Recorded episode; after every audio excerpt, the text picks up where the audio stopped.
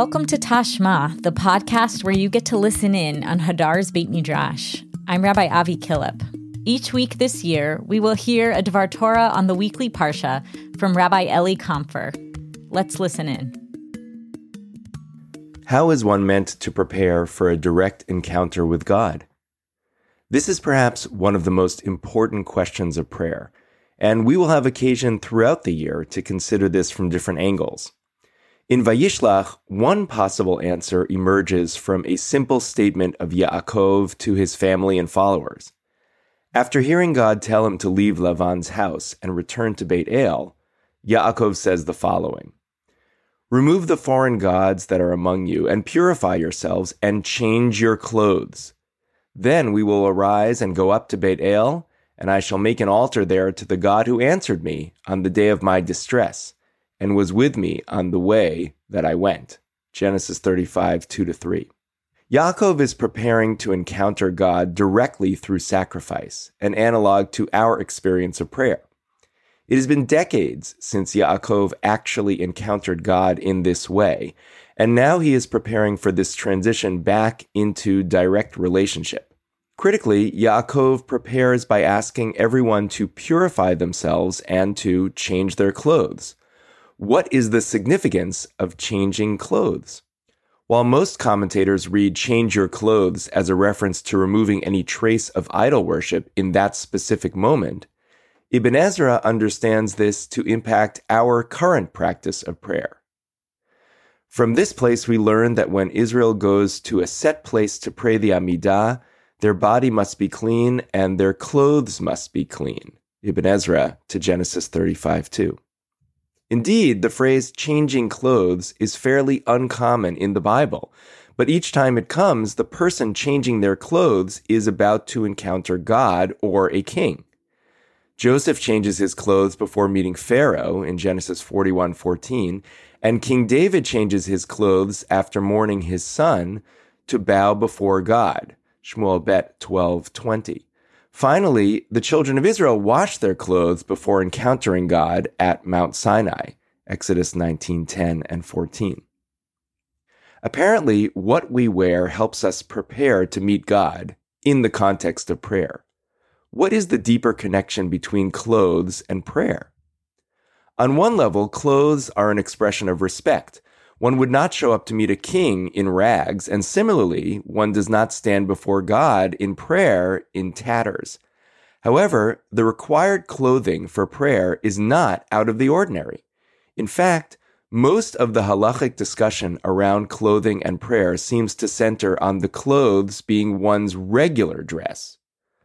One may not pray the Amidah unless one's chest is covered, that is, fully dressed. Tosefta Brachot 214. The requirement in saying the Amidah is to cover one's chest, but not significantly to wear fancy clothing or special garments.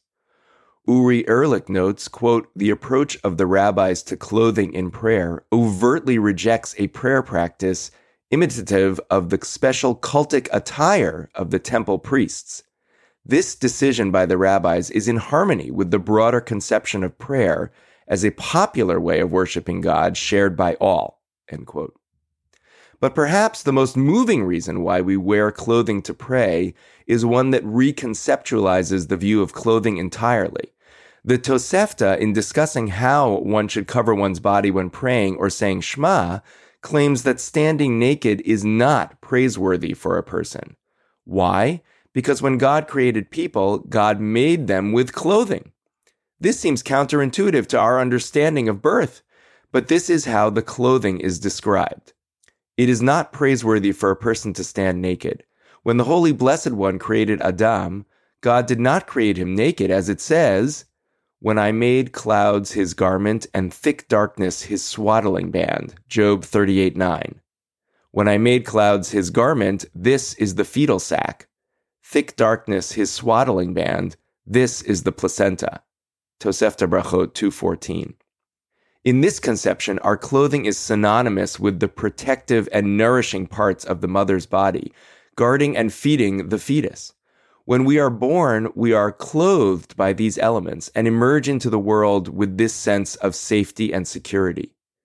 This vision of creation is, of course, in stark contrast to the story of Adam and Chava in Genesis, who are created naked, realize their nakedness, and cover themselves with temporary clothing made of fig leaves. In that view, clothing shields us from the embarrassment of standing naked in front of others. But in this interpretation of Job, clothing is more than a covering. It is a point of connection. If God clothed humans with the fetal sac and the placenta, then to stand before God clothed might conjure up similar feelings of being held and fed. Based on this interpretation, clothing functions as a swaddle more than a screen.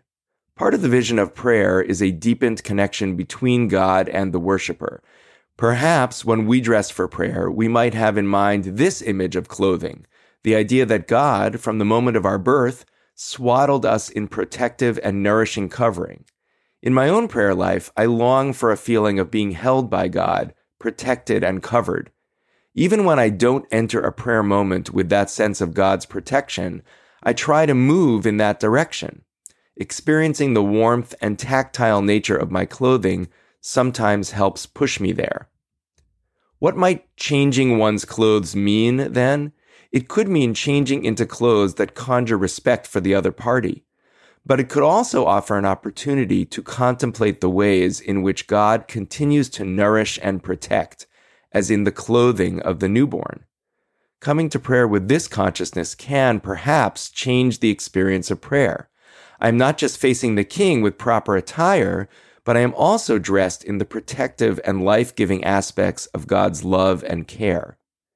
As we move through the world, we may not always feel this sense of closeness or protection. In fact, we often feel exposed and at risk.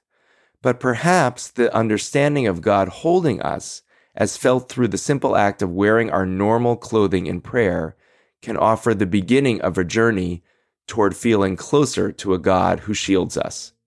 Shabbat Shalom. Our producers for this episode are Sam Greenberg and Jeremy Tabak. Thank you to David Chavinsky for editing this episode. I'm your host, Rabbi Avi Killip. It's been a pleasure to learn with you.